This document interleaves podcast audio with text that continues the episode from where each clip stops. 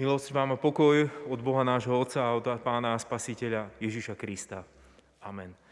Z úcty voči Božiemu slovu povstante, bratia a sestry, a vypočujte si Božie slovo, nad ktorým sa chceme e, dnes zamýšľať. Nachádzame ho napísané v Jánovom evanieliu, 21. kapitole, kde čítame vo veršoch 15 až 19 tieto slova. Keď si zajedli, riekol Ježiš Šimonovi Petrovi. Šimon, syn Jonášov, miluješ ma väčšmi ako títo? Odpovedal mu, áno, páne, ty vieš, vieš, že ťa milujem. Riekol mu Ježiš, pas mojich baránkov. Po druhý raz spýtal sa ho zase, Šimon, syn Jonášov, či ma miluješ? A on mu odpovedal, áno, pane, ty vieš, že ťa milujem. Riekol mu, pás moje ovečky. Aj po tretí raz sa ho spýtal, Šimon, syn Jonášov, či ma miluješ? Peter sa zarmútil, že sa ho po tretí raz spýtal, či ma miluješ? A odpovedal mu, pane, ty vieš všetko. Ty vieš, že ťa milujem. Riekol mu Ježiš, pas moje ovečky. Veru, veru ti hovorím, dokiaľ si bol mladší, opasoval si sa sám a šiel si kam chcel. Ale keď zostárneš, vystrieš ruky a iný ťa opáše a povedie, kam nechceš. To povedal, aby naznačil, akou smrťou oslávi Boha. Keď to povedal, riekol mu, nasleduj ma. Amen. Toľko je slov písma svätého.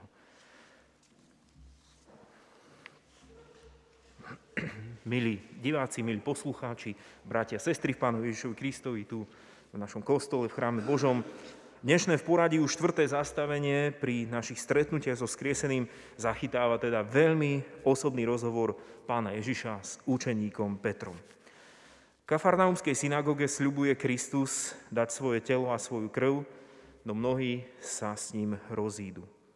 Vtedy sa obráti Ježiš k učeníkom a pýta sa, či chcú odísť aj oni. Peter odpovedá, ku komu pôjdeme, veď ty máš slova života väčšného. Tak hovorí Peter v Jánovom Evangeliu 6. kapitole 67. verši. Symbolická môže byť teda aj situácia po vzkriesení, keď si spolu zajedli a pán Ježiš predkladá Petrovi túto otázku a výzvu priamo po večeri. Šimon, syn Jonášov, miluješ ma väčšmi ako títo? Vieme a dozvedáme sa z Božieho slova, že Peter pochádzal z Becajdy a živil sa rybolovom spolu so svojím bratom Ondrejom. V apoštolských 4. kapitole v 13. verši čítame, že členovia Synedria ponižovali apoštola pre toto zamestnanie. No, v židovstve od roku 135 pred Kristom už mali farizei svoje školy a Šimon teda určite dostal aj základné vzdelanie ako všetci jeho súčasníci.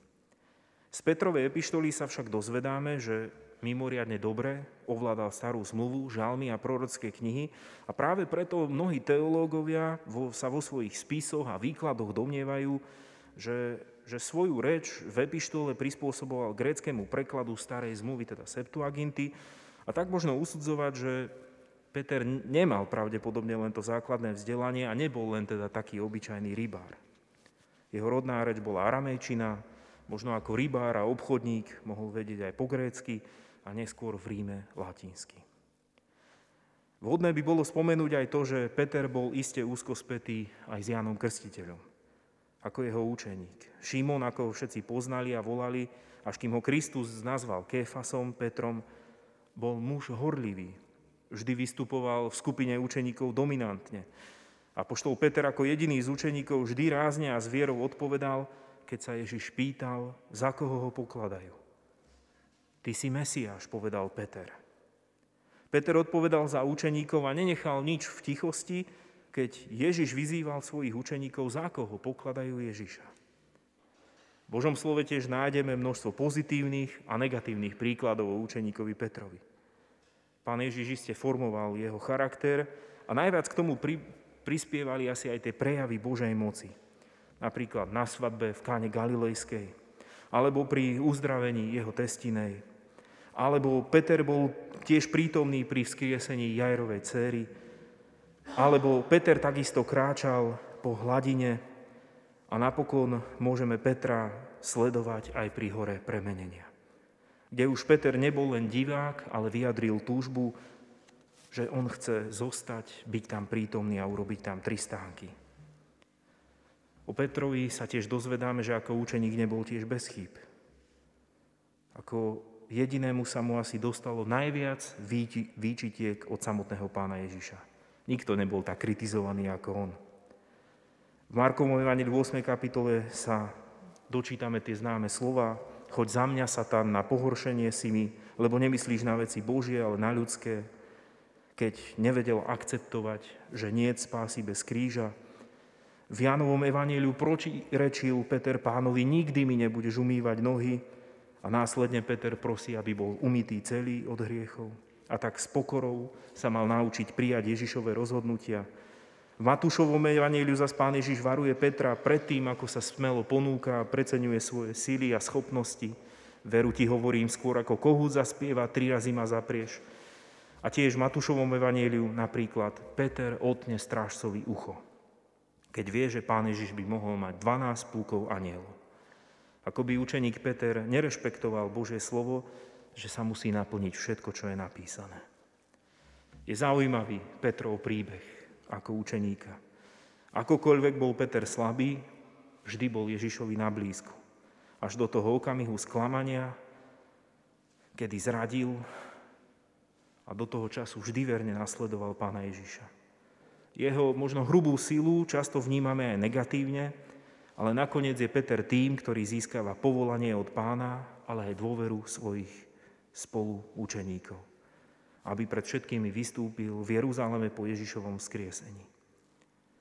Všimneme si však teraz, čo vyvolá v tomto mužovi, ktorý mal toľko zážitkov a skúseností, samotné stretnutie so vzkriesením. Ako prvé sa zastavme asi pri tom predmete a podstate otázky, ktorú skriesený pán Ježiš dáva Petrovi.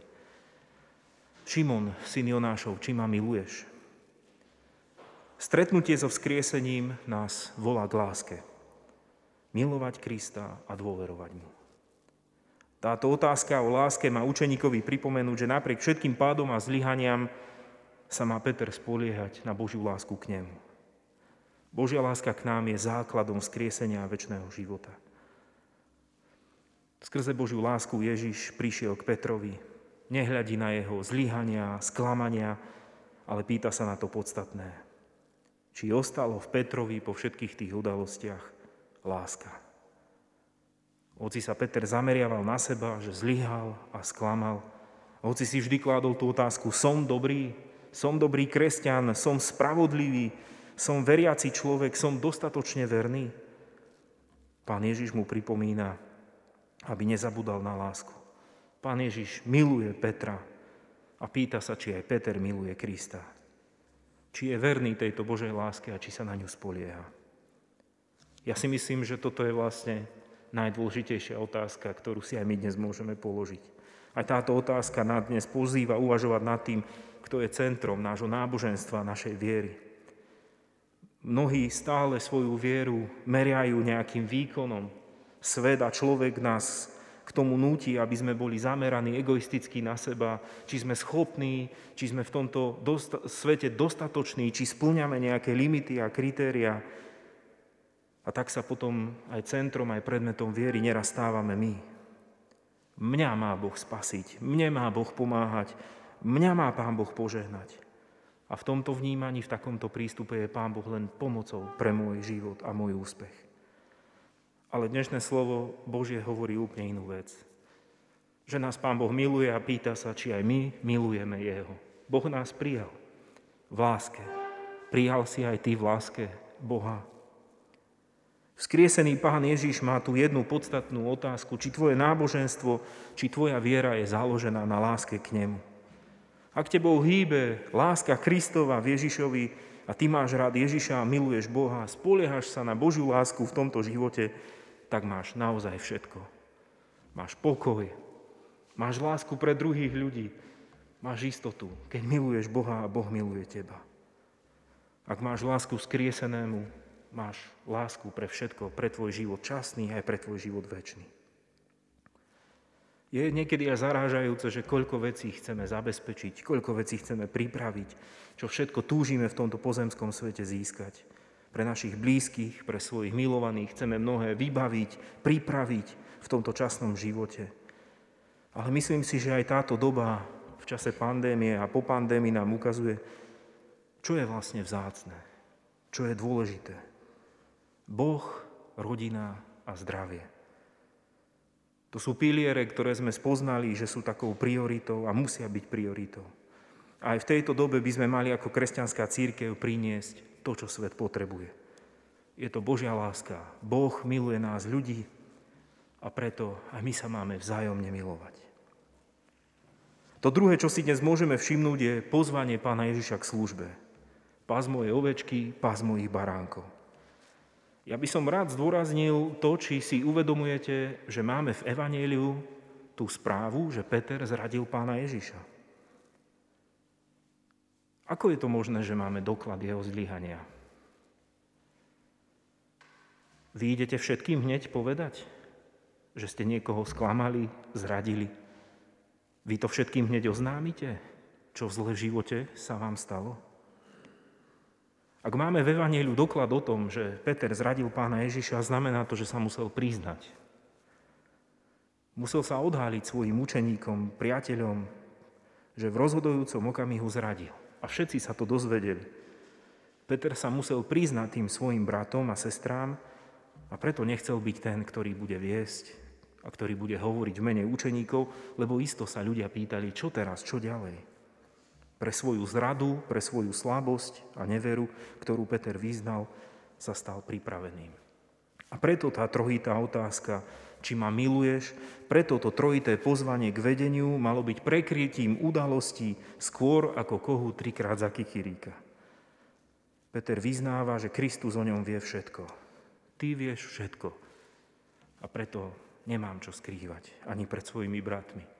Ty vieš aj to, že ťa milujem a potrebujem Tvoju lásku. Ja tomu rozumiem tak, že Peter predtým nebol pripravený. Zakladal si na sebe, zakladal si na svojom poznaní. A teraz, keď poznal, že zlyhal a že nemá čo skrývať, Boh všetko vie, nemusel nič zatajovať ani pred svojimi blízkymi, ale vedel, že si má zakladať na láske, na Božej láske, lebo Pán vie všetko. Práve toto stretnutie Petra so vzkriesením, so vzkrieseným pánom Ježišom aj nám ponúka teda také uistenie, že Pán Boh pozná v Ježišovi Kristovi aj nás. Ovci, my sa často správame tak, ako keby Pán Boh nevedel, čo robíme, alebo tí naši blízky, myslíme si, že oni nevedia, čo si myslíme, čo žijeme. Ale nemá zmysel klamať. V láske nemá zmysel klamať. Na jednej strane to, že Pán Boh všetko vie, môže byť pre nás výstrahou, že Boh pozná naše konania, naše schopnosti, ale na druhej strane to môže byť aj pozvanie pre nás všetkých, aby sme Pána Boha prosili, aby nám dával do života to, čo potrebujeme. Pán Boh to vie. On najlepšie vie, čo potrebujeme, lebo nás pozná a preto Jeho môžeme prosiť. Život nám teda ukazuje, že to nie je o výkone, o našej schopnosti, ale možno je to aj o tom, aby sme rozpoznali, čo je potrebné v správnom čase. To je aj zmyslom pastierskej služby, do ktorej je Peter pozvaný. Aby ovce a baránky poznali Ježišovú lásku v zmysle Evanielia Janovho 10. kapitoly a v zmysle toho žalmu 23 privádzať na pastviny Božie. Biblický pastier nemá živiť a Augustín poznamenal, že ani dojiť, ale našou úlohou v Ježišovej církvi je napodobňovať vzťah lásky pastiera k jeho stádu. Tak nás tomu pozývajú aj slová z listu Efeským v 5. kapitole. Napodobňujte teda Boha ako milované deti a žite v láske, ako aj Kristus miloval vás a seba samého vydal za nás ako dar a obeď Bohu príjemnej vône. To tretie, čo si môžeme všimnúť pri Petrovom stretnutí so vzkriesením, je veľké povzbudenie že v ňoch, ktorých nevieme čo ďalej, v ňoch, ktorých sa cítime veľmi zle až nepríjemne, alebo aj v ňoch, kedy ideme a prichádzame k našej starobe, aj vtedy si máme byť istí, že Boh nás má rád, aj keď nás opúšťajú sily. Boh nás miluje. Teológovia vo svojich výkladoch jasne píšu a hovoria, že v tých slovách opasoval si sa sám, kým si bol mladý, je náznak takého svojvoľného rozhodovania. Pán Ježiš Petrovi však naznačuje, že tak ako jeho kríž a vzkriesenie nebola náhoda, ale že všetko sa naplnilo z Božieho slova a Kristov život je oslavou Boha, tak aj každý, kto žije z Božej lásky, môže osláviť Boha aj v náročných situáciách. Evangelista má vedomosť o Petrovej ťažkej situácii či mučeníckej smrti a tak aj tieto slová sú povzbudením pre všetkých veriacím o tom, že aj Apoštol Peter mohol všetko toto absolvovať a zvládnuť, lebo predtým poznal Kristovú lásku.